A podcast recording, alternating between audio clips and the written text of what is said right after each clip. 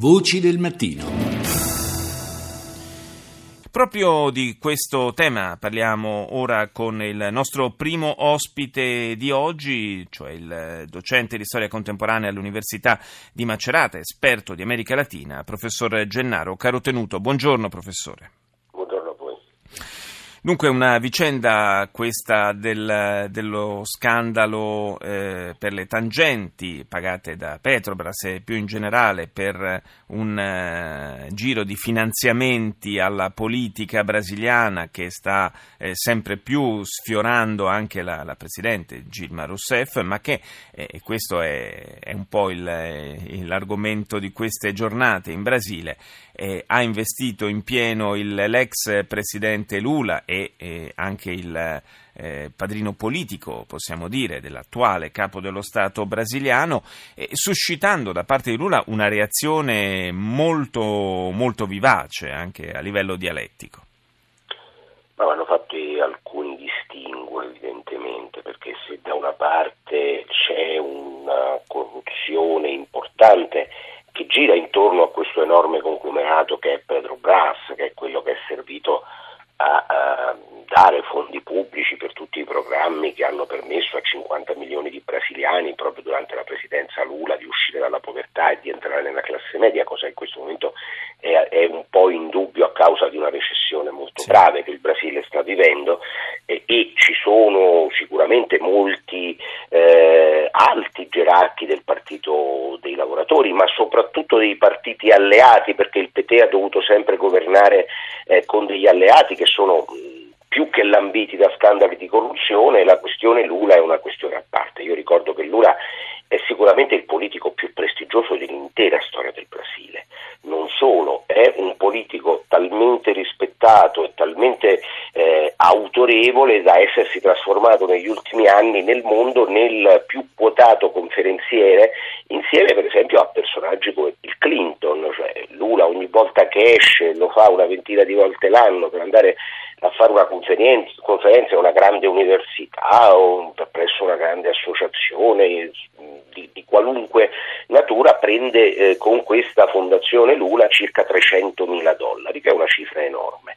Allora mh, effettivamente il coinvolgimento di Lula ha un sapore ben diverso, ha un sapore appunto attraverso il media che stavamo ascoltando pochi attimi fa, la rete Globo, che è un media virulentemente contro il governo del, di centrosinistra del Partito dei Lavoratori, è quello di cercare il passo finale per per segnare un cambiamento politico, un, un, cambio di segno politico nel paese, come sta già avvenendo in alcuni casi in America Latina, sì. per esempio in Argentina,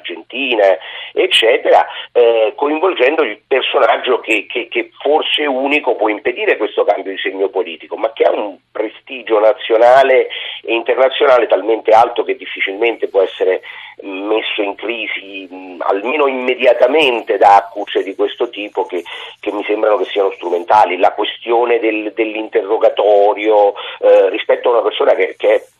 si è sempre presentata perché evidentemente è già andato altre volte a deporre ed è stato chiamato solamente a deporre, invece è stato portato in maniera coatta, svegliato eh, la mattina presto a casa sua, quando lui si sarebbe presentato, su questo non c'è dubbio perché l'ha fatto altre volte, è evidentemente un grande gioco mediatico che, parliamoci chiaro, è lo stesso gioco mediatico che in questo momento ci fa ci fa parlare di questa cosa come una notizia di livello, di livello mondiale. Professor Causenuto, ma eh, alcune, così cito alcune frasi eh, di Lula, eh, ha detto ho 70 anni ma ho la, la, voglia di un giovane di 30 e un corpo d'atleta di 20, quindi sono qui a vostra disposizione per ricandidarmi. Nel 2018 ha anche detto sono il, stato il miglior presidente della storia del Brasile e il miglior capo dello Stato a livello mondiale in questo in questi ultimi decenni. Insomma, un, eh, oltre agli attacchi appunto che ha rivolto poi alla magistratura, eh, sono tutte cose che ci, ci, fanno pensare a un film anche un po' già visto, cose già sentite anche, anche dalle parti di casa nostra, non le sembra? Beh, però sono tutte cose che, che, che non dice Lula, cioè ehm, Barack Obama quando Lula uscì di scena, uscì di scena passò la mano a Gilma Rousseff nel 2010 lo definì Barack Obama, Presidente degli Stati Uniti, il miglior politico del, del mondo, una dichiarazione equivalente. Eh, che possa averlo detto Lula in un momento specifico eh, è parte di un gioco nel quale evidentemente la figura di Lula è la figura centrale di tutta quella storia eh, de, del, del, concerto latinoamericano, dell'integrazione latinoamericana, che in questo momento è oggettivamente in crisi dalla, eh, dal fatto che il prezzo non solamente del petrolio ma anche di, di, di, ben altre commodities, a partire da quelle eh, dell'agroindustria che sono una delle principali risorse del Brasile, stanno crollando questi prezzi, però nel decennio passato appunto questa operazione eh, che, ha portato il PT al centro di tutta la storia latinoamericana, perché spesso si parla di Chavez, si parla di Nelson Kirchner, ma il PT era il partito che aveva molti intellettuali, aveva molta riflessione dietro eh, questo processo di costruzione di un'America Latina come uno dei poli di un mondo multipolare nel quale c'era la Cina, l'India, gli Stati Uniti, eh, l'Unione Europea. In questo momento è un progetto che è in crisi, ma la figura di Lula è una figura che, resta, che resta, resta, importante. Ora, evidentemente è una figura che si va consumando nella misura nella quale eh, possono continuare le azioni giudiziarie nei suoi confronti, ma non è neanche indagato in questo no, momento certo, certo. Eh, e, vedremo, e vedremo se se e in che misura nei prossimi anni potrà arrivare con una situazione personale di, di, di, di basso livello di accettazione. Lui è uscito dalla, eh, dal Palazzo di Planalto con il, un'accettazione, un livello di popolarità assolutamente più alto nella storia, il doppio di qualunque altro tipo di presidente, non solamente in,